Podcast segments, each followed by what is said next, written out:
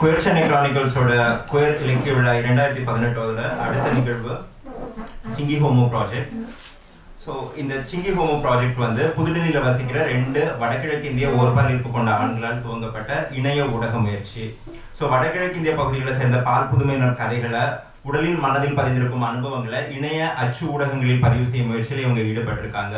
So நம்ம தமிழ்நாட்டை தாண்டி வேற இடங்கள்ல இருக்கிறவங்களுக்கு முக்கியத்துவம் கொடுக்கும்போது பெரிய அளவில் குரல்கள் வந்து வெளிவராத வடகிழக்கு இந்திய மாதிரியான பகுதிகளில் இருந்து கூட குரல்களை கொண்டு வரணுன்றதுக்காக இவங்களை நாம இன்வைட் பண்ணியிருக்கோம். இதுல பவல் சகோல்சம் வந்து முதல்ல வாசிப்பாரு. அதுக்கப்புறம் குமம் டேவின்சன் அவரால் வர முடியல. ஸோ அவரோட வீடியோ ஒன்று ப்ளே பண்ணுவோம். பவல் சகோல்சம் வந்து இம்பாலில் இருக்கிற இருந்து பிறந்தவர். இவர் தற்போது நஸ்ரியாவில் பணியாற்றிட்டு இருக்காரு. நஸ்ரியா வந்து லெஸ்பியன் இருபால் இருபாலிப்பினர் திருந திருநர் இவங்களை பற்றின இதில் கவனம் செலுத்துகிற ஒரு பெண்ணிய அமைப்பு.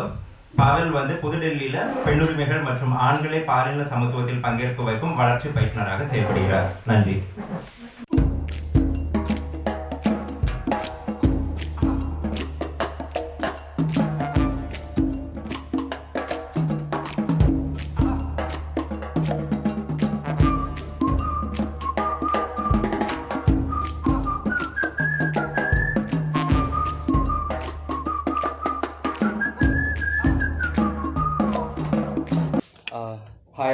Uh, first of all, thank you Queer Chennai Chronicle and the Queer Lit Fest to have us here, um, and also to uh, Nandini and Maitri for being such a fabulous translator for us. And the session so far has been really good. Um, thank you. Uh, it was very enriching to hear all those that everyone shared in the previous session. Um, to say a little bit about Chinky Homo project, it was started by me and a friend uh, somewhere around February this year. Um, it basically something that both of us realized about how the lack of uh, literature on being queer and from Northeast. Uh, we felt that, that that the lack of that had also impacted our lives in a lot of ways. Like when we came out from Manipur for studies and later on for other self determination like jobs or and, and uh, being part of the LGBTIQ movement, uh, we got a lot of resources to go through about people from various parts of the country and also of the world, but not having somebody some voice from home, we felt there was some lack in it in in becoming whole itself. Um, as of now it's a it's a niche initiative. Uh, uh, there is at the moment we both of us are the one who are actively working on it. Recently there was a, uh emerging queer leaders summit that had uh, for northeast india that happened in imphal. And there we met a lot of uh, really young and enthusiastic and very fierce um, young uh, queer people from um, meghalaya from nagaland from uh, Sh- shillong uh, from Dimapur and also from Assam and Mizoram as well. And uh, we are in touch with them and we're trying to come up with more content that way so that it's not just us Meitei, Manipuri, gay men talking about it, but you know, we can bring in more representation because that is basically what we want to do. Uh, we the name itself the chinky homo project we get a lot of questions about how whether what do we intend with it uh, we don't intend to reclaim the word chinky or homo. We just want to use it because at the point we feel that when it comes to talking about when it comes to an imagination uh, about northeastern queer people uh, the general public their mind or their imagination or their idea is still stuck with those two words. So we just want to use that word to just as a conversation starter. But what we want to do with it what do we what does the collective wants to do that's something that we still haven't determined yet. At the point at this point what we want to do is collect voices uh, make a database of it like a print uh, or a digital archive uh, particularly for the young generation of northeastern uh, queer from northeast people for them so that they don't feel so isolated as how we felt when we were growing up and also so that they can you know like yeah feel that there are also people like them. That's our very simple um, goal at this moment. And um, and we feel that while trying to collate that voices that itself will bring will bring representation. And um, yeah so that's what we are aiming. We don't i mean after two years the chinky homo project might take on another name. It might become something else. We don't want to be we determine that at this moment. We just want to collect voices at the moment. Um, uh, we are very thankful to um to Tarshi also because uh, that was when we first uh, did a public publication of what we want to say and I will be reading out that article that Tarshi published uh, along with us. Uh, it, it was uh, um, it came as part of their. Uh, Tarshi runs a blog called In Plain Speak, which is a monthly issue, and then uh, every month there is a theme, and uh, the theme for um, March was home and sexuality. That's when um, we pitched our article, and they published it for us. Uh, we're really thankful to them for that, and that is what I'll be reading. Um, the article is called Do Queer Migrants from the Northeast Find Indian Cities Alienating or Empowering? Growing up as an effeminate boys or tomboyish effeminate boys or tomboyish girls in a small town of Northeast India was a traumatic experience for many of us. Those of us who did not fit in the, into the categories of a regular masculine boy or a typical feminine girl were ridiculed and bullied. Homo was a derogatory word that made us uncomfortable in our own skin and ashamed of our body. Though there are words in local dialects that signify queerness, such as Meiki in Assamese and Nupi Manbi or Nupi Sabi, Nupa Manbi or Nupa Sabi among the Meitei speaking community of Manipur, Homo still remains the word that is still widely used across Northeast India as an umbrella term to rather disrespectfully identify people who don't conform to gender norms or have a divine sexual orientation, that is, transgender, gay, lesbian, bisexual, etc. Another word, chinky, is an unfriendly term that marks Northeasterners as a racial other based on appearance. People from the Northeast are viewed as ethnically inferior and exotic and erotic for their skin and hair, hair color and texture.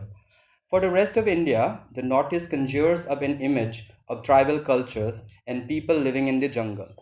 Chinky is a word that marks the fetishization of the Northeasterner's body, and through this word, the body becomes the ground of a political struggle of reclaiming and determining the dignity and integrity of Northeastern resistance in outside of the region, not in the region, but outside of the region.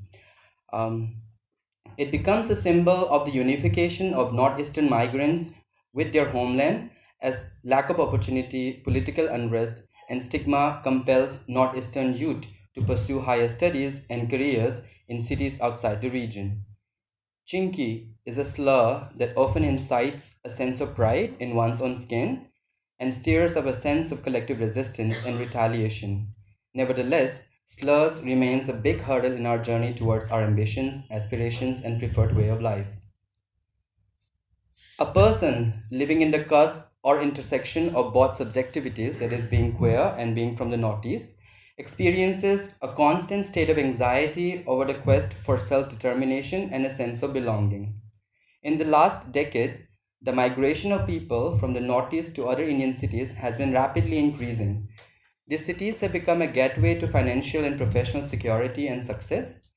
Besides every other struggle that any city migrant goes through, racial discrimination also comes as part of the package. Systemic discrimination against Northeastern people can even be called a widespread crisis. Reports of violence as against, uh, against Northeastern people are still quite common. The experience of discrimination in these cities has become a collective narrative that has found its way into newspaper articles, debates on news channels, and in courts, so that now someone can be jailed for uttering the word chinky. A major question for a Northeast Indian who migrates to an Indian city is Do you feel at home? And it's not a surprise when a majority state that they don't feel at home, citing the difference in language, culture, and food habits, and the prevalence of racial discrimination and violence, among others. On the other hand, urban spaces often denote better prospects for queers and the opportunity for a more fulfilling life, the promise of less harassment and fewer prying questions. As such, Many migrants from the Northeast are queers. A bigger city has more options and opportunity for livelihood, a bigger market for any acquired skills, and as mentioned before, a chance to fully express our choice and desire under the garb of anonymity. Another aspect of living in a bigger city is the existence of a visible queer movement and avenues for community building and networking. In short, cities offer a landscape from the feeling of alienation or offer an escape from the feeling of alienation from one's own kin and reason. In the case of a Northeastern queer migrating to another Indian city for opportunities and livelihood, the racial othering, cultural subordination, and the eroticization and exoticization of the Northeastern bodies represents a curious case where it is rather tricky to draw a line between alienation and celebration. Often, reclaiming the desired, desire, desire, desirability quotient and the exoticized versions of Northeastern people's bodies that are fetishized as an object of fantasy becomes the most obvious and primary ground for the process of self assertion and determination, but it doesn't signify a divergence from the narrative of Chinky. In any case, the victimhood, the victimhood remains. By victimhood, we mean a certain loss of power and not being able to represent and, in, and influence public opinion of oneself and one's own community. Therein lies the complex case of the chinky homo. Your body may be sexualized and glamorized, and in the process, you may become an alluring and covetable object, but this can be problematic as well. Being a chinky and a homo inhabiting a major Indian city is both racially alienating and threatening at the very least, and at the very least raises some pertinent questions.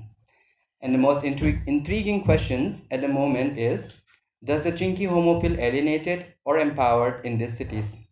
To begin with, understand that the alienation will continue to remain until and unless the metropolitan cities become truly multicultural and inclusive of diverse races and communities. We're talking about a met- metropolitan city where momos would be viewed just as a food item and not as a cultural or regional marker accentuated with disrespect. On the subject of cities and inclusivity, Smita Vanniyar rightly states when you don't exist within the law, how do you claim public space anywhere? There is no law in the Indian Penal Code which protects a queer person from being thrown out of any public space. When you don't have a space at all, how do you make it inclusive? In fact, if the city is not inclusive, how does one create a sense of belonging? If, at, if as a Northeastern queer, you're always conscious that the law doesn't protect you and you are racially differentiated and targeted by goons and others alike, how do you then navigate the city? How do you walk through the narrow lanes of Old Delhi or areas around New Delhi or Northeast Delhi or the railway stations in Delhi without feeling anxious and vulnerable? Or say, how would you feel if you were the only Northeasterner and that too a queer late at night in the Parathewala Gully of Delhi while the dhabas carry on with their business crowded with customers? On the other hand, there exist pockets like Munirka, Humayunpur, Vijayanagar, Indra Vihar, Maharani Bagh, Narayana, Kotla, and more, where the market has a fair share of enterprises run by Northeastern people. These pockets are quite safe. Once, a building owner was seen shouting at a cop for regularly harassing one of his Northeastern tenants who runs a coffee shop. There are a few these are few of the paradoxes that a city like Delhi can present. The underprivileged are constantly huddled into specific areas, and in such pockets, we are surprised to see a sudden glimpse of multiculturalism and inclusivity. North, Northeastern people in general and Northeastern queer people are visible and are easily able to find themselves a home in such areas. Some have even started their business enterprises in these ethnic enclaves. However, it's tricky to say that Northeastern people and Northeastern queer people in particular are also fully understood and accepted in these neighborhoods. Maybe the tension shifts focus from racial difference, uh, from racial difference, gender, and sexual preference to question of class. But the question is, do this do these spaces liberate us from racial profiling based on our features? Or how much acceptance can money and class mobility really buy us within the already established social and cultural norms of an area or a region?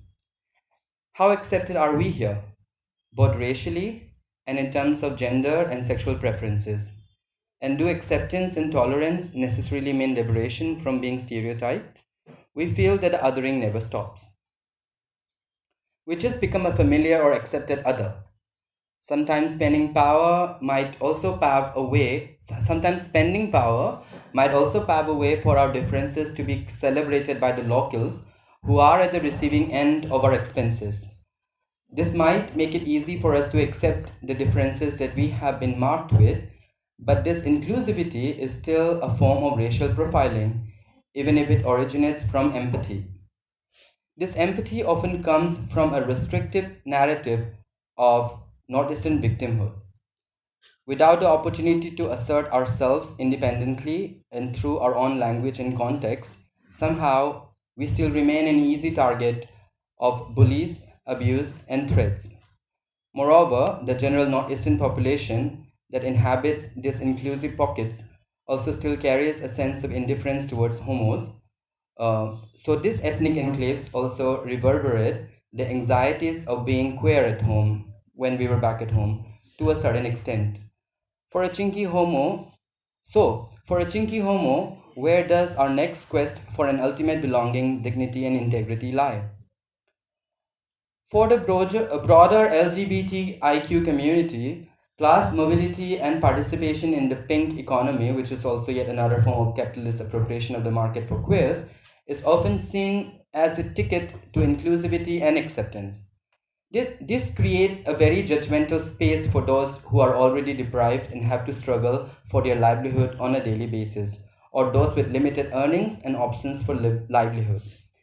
It is important to note that economic prosperity, class, class privilege, and better access to cities, cities' exclusive spaces for the rich can give a false feeling of safety, power, and belonging. But class cannot be the solution to social inequality and injustice. Class itself is inequality and exploitation embodied. So the narrative of freedom, power, and belonging brought through riches is not a viable option of, of trying to achieve inclusion in a metropolitan city. Money offers spaces that may seem accepting and tolerant, but in reality, they exclude Northeastern people who have been marginalized on the basis of class and income. On the other hand, the queer movement and its discourse on the intersections of class, caste, gender, sexuality, and race offers a space of belonging for sexually divined Northeasterners. But this sense of belonging is also not complete in itself.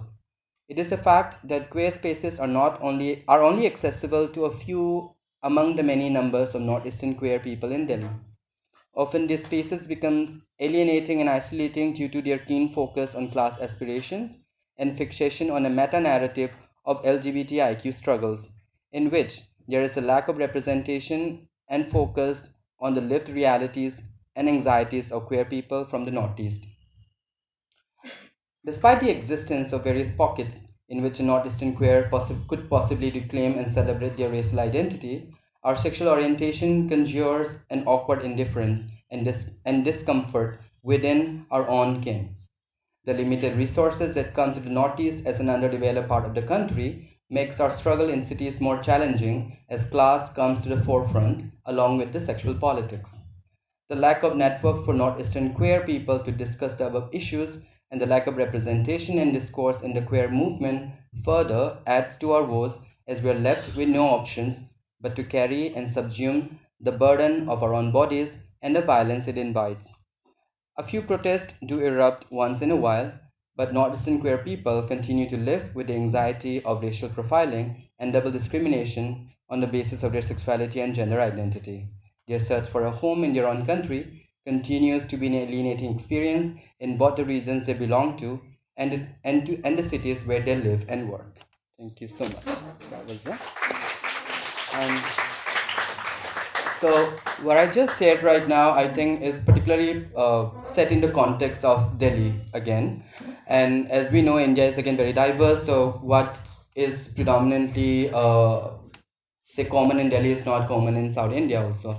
So and Mauli had also asked if we can sort of bring in a few. If Mauli can also, uh, asked if we can bring, uh, we can sort of bring some sort of voices of people who live in Chennai or in Tamil Nadu itself.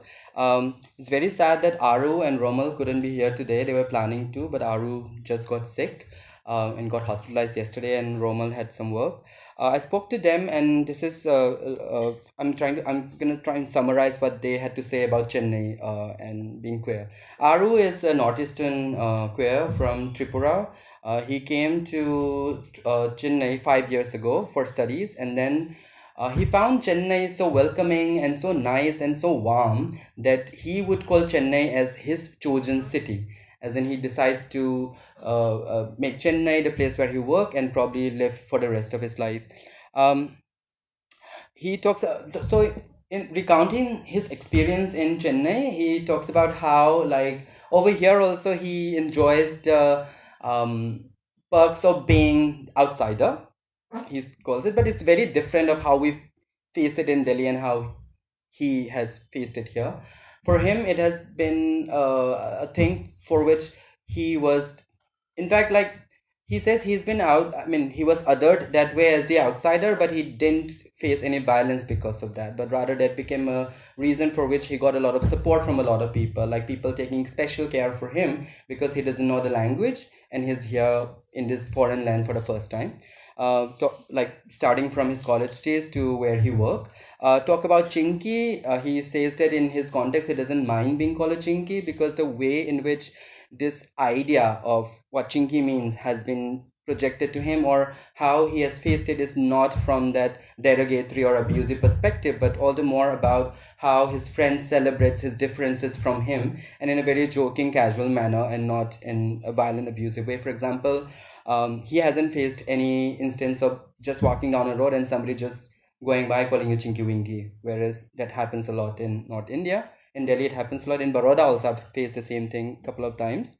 Um, and he also talked about how being the different other or the other, the outsider, have given the perks. I talk about being the perks of being an outsider. He realized how he is more celebrated here. Like he used to practice music and love singing back at home as well.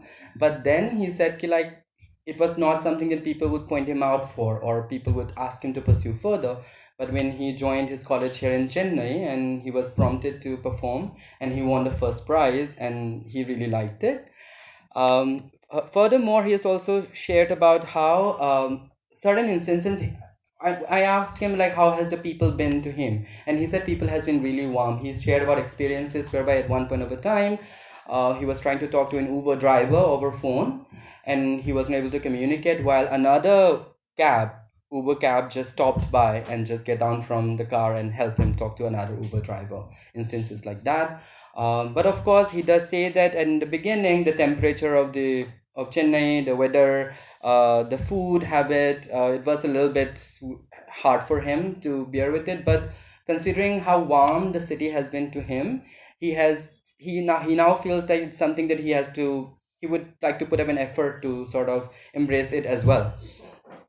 Um, then um, talking about uh, yeah, and talking about the queer part, he's very he is very happy with Chennai because he found three lovers in Chennai, and uh, he's very happy for that reason. He feels loved.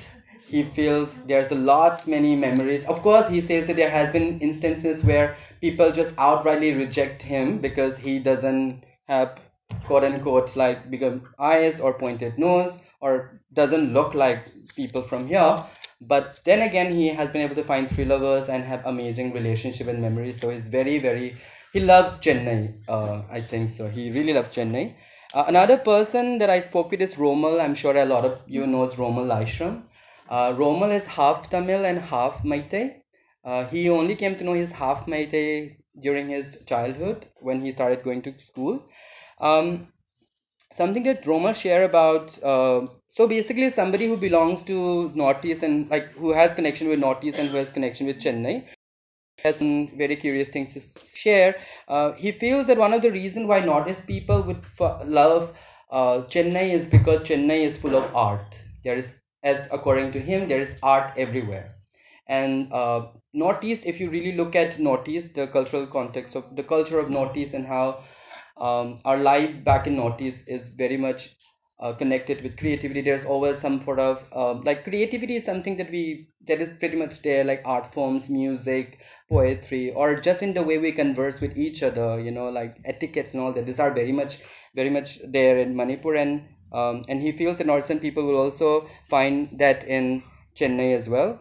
Um, to a certain extent, he has done a little bit of research where he feels that the Meitei language, the Tamil language, and Korean language are somehow connected, or like he wants to trace that also. He thinks there is a connection. He's also a linguist that way, and he wants to trace it further. Um, he also feels that the Tamil Sangam movement and the self uh, determination movement happening in Northeast are also sort of similar because it is about um, trying to uh, say trying to uh, critically identify and um, you know imagine and also articulate what what do you feel as yourself uh, on your in your own context.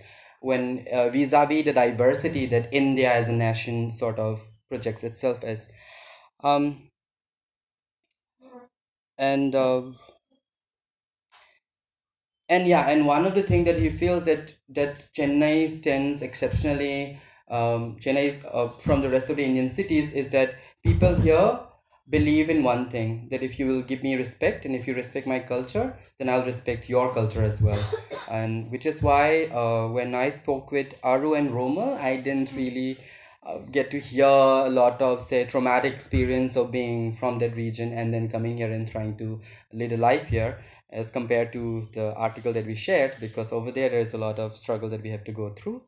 And uh, with that i come to the end of my sharing um, now uh, um, uh, kumam davidson who is a very close friend of mine and also the co-founder of um, chinky homo project is uh, is is also is a writer. He writes. Uh, he writes uh, and uh, we would uh, like to share some of his uh, writing as well.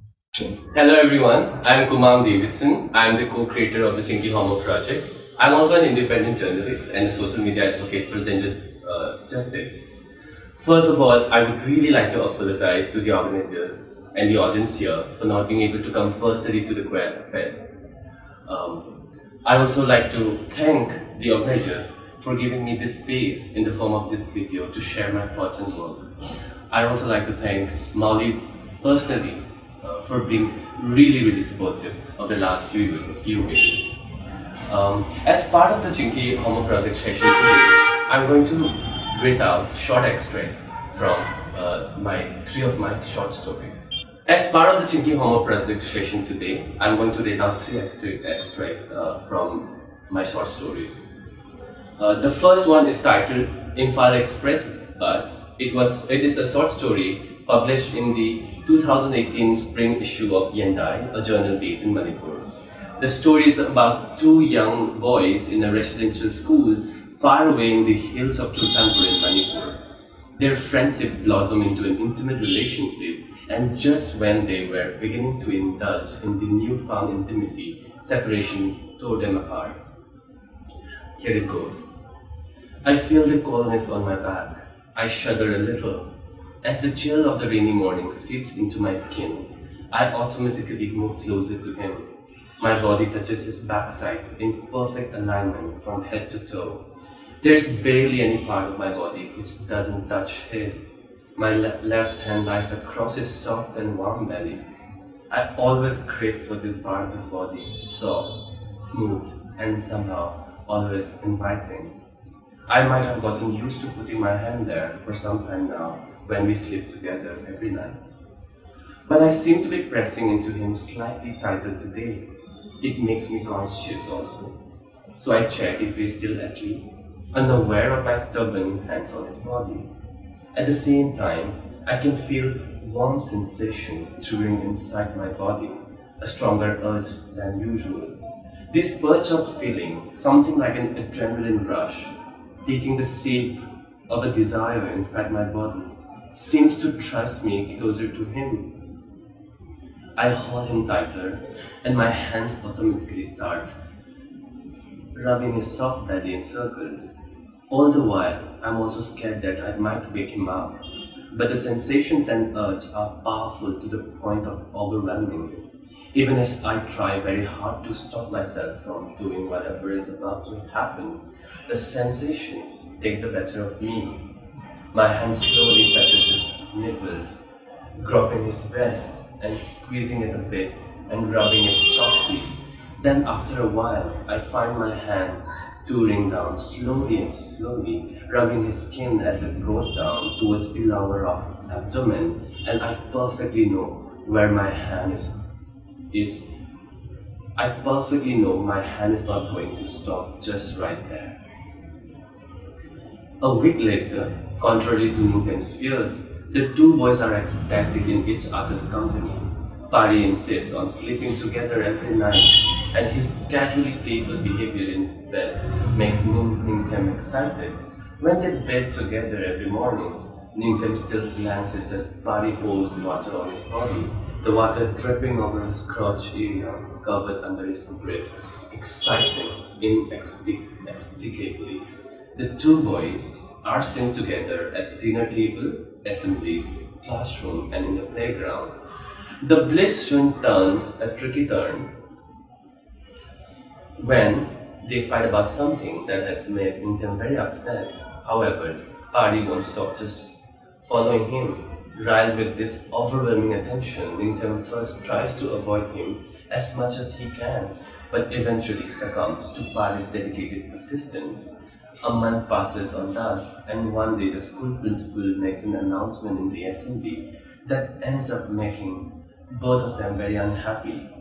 They barely understand all of it, but they do come to know that due to the ceasefire conflict in Manipur, food supply may not be able to reach their school. The principal declares that there could be a temporary break if the food supply stop and the available stocks get over. What do these boys in school know about ceasefire anyway, except for it means a break? Pari is excited about the break because he has many friends back home.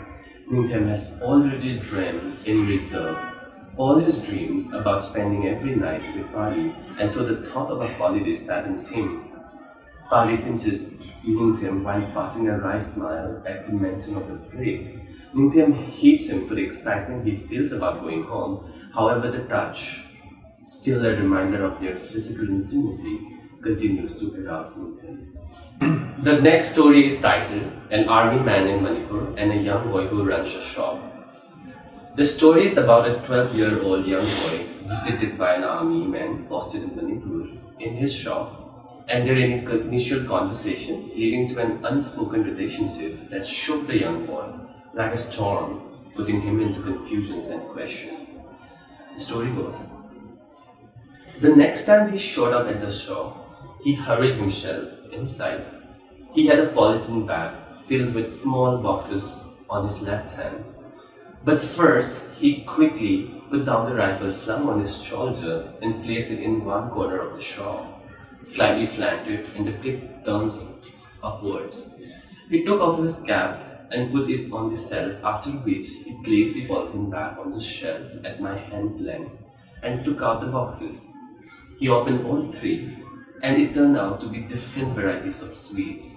I didn't know where he got all those sweets from, because in the hotels in my town, run by Hindi speaking people, especially Biharis, I had not seen such exquisite looking sweets he picked a large burfi and fed me with his hands.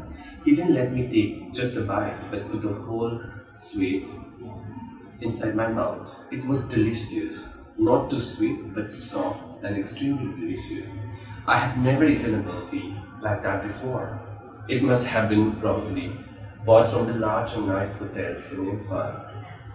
He fed me a nice, juicy sweet after that I didn't know what it was called, but he later told me it's known as cham. He didn't simply stop with that. He told me to take out chill Sprite and Coca-Cola from the refrigerator, which I did. Then he thrust 40 bucks in my hand, asked me to choose which one I liked, and I chose Sprite. So we opened our bottles and drank it. He then ate the chum chum as well, after which he finally told me what was the whole thing about. It turned out that a nephew was just born at his home in Uttar Pradesh the previous morning. It's the first child of his brother and sister-in-law, and their whole family was celebrating, and he couldn't help but celebrate in a far-away place called Manipur. After we had another round of burfi and finished the soft drinks, we sat down to chit-chat. He asked about the Hindi songs he gave me, and I asked him about his family. That day we ch- chatted for quite long until my mother from the kitchen called me out for lunch, because of which he had to leave. Before leaving, he mentioned how happy he was to have a nephew, and then suddenly bent down to hug me, and according to what I could figure in the few seconds, he put his lips on my left cheek. For a fraction of a second, I almost jumped. But by then, he had released himself from me and picked up the cap and rifle and stepped out of the shop. He put the cap on his head and slung the rifle on his right shoulder and walked ahead swiftly. After he had gone out of sight, I sat down, rewound the last few seconds in my mind, and tried to understand what had happened.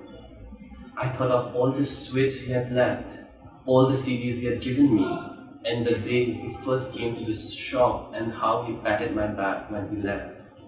I didn't fully understand, but as much as I could figure out, I felt that he was fond of me. And I too enjoyed the attention and care. Maybe I was fond of him. And that idea gripped me out. It felt weird and strange. The thought of others, knowing it, embarrassed me so much. At that moment, my mother shouted me from the kitchen, so I closed one side of the door and went inside for lunch. The last story is titled Gay Cruising in Imphal. This one is a story about going out cruising in Imphal one late evening and the roundabout that followed. Here it goes. The city acquires a different look at sunset. Unlike metropolitan cities, things come to a standstill, standstill once the sun goes down the hills in the west. Few vehicles were plying when I was driving towards Kangla Gate. For someone used to metropolitan life, Imphal in the evening doesn't fail to give me a sense of being abandoned and deserted. I parked my Activa scooter near the park gate. As I took the turn and headed towards the footpath, I saw a big car parked a little ahead. On the other side of the road, two men, each sitting on their bikes, were watching me since the moment I took the turn. I immediately put a different gear about myself. My hips swayed more than it would in any other place. I returned glances to which they said something to each other and got back to watching me, this time more intently. I walked further ahead, passing by a mid 30s man who then probably groom his hair, get haircuts at the new salons in Keishampat, or buy clothes at Gambir Shopping Center and wear matching shoes. But he surely looked confident. In the dim light, I saw his hand stroking his groin while he gave a casual yet careful look on his face. When I passed by his side, he quickly scanned me head to toe and then toe to head. It was quick and we were almost and we almost stared each other for a second or two. His hands were still on his groin, but I walked ahead to see the man in the car. I slowed down my pace in the light from his cell phone, which he pretended to be using. Because I saw his head slightly fixed towards me, and what I saw was a fair skinned man. Uh, his head was slightly bald in the front, but the rest of his hair appeared properly trimmed his collared shirt was folded till his elbow, showing a big golden watch on his left wrist. I imagined that he was returning from office and decided to come here. He must have texted his wife that he would be seeing a friend and come home late. He probably earned enough to look after his wife and send his children to the best school in the state, and also keep his own parents happy enough, except there were secrets that he carefully guarded, lest his life would be ruined. So he met strangers near Beatty Park and made sure he didn't divulge any detail, not even actual name or address. That must be worrisome, I thought, living a 12 life. Thank you. Thank you everyone for listening to me, and I wish you all a fabulous, well-lit fest in Chennai. Thank you.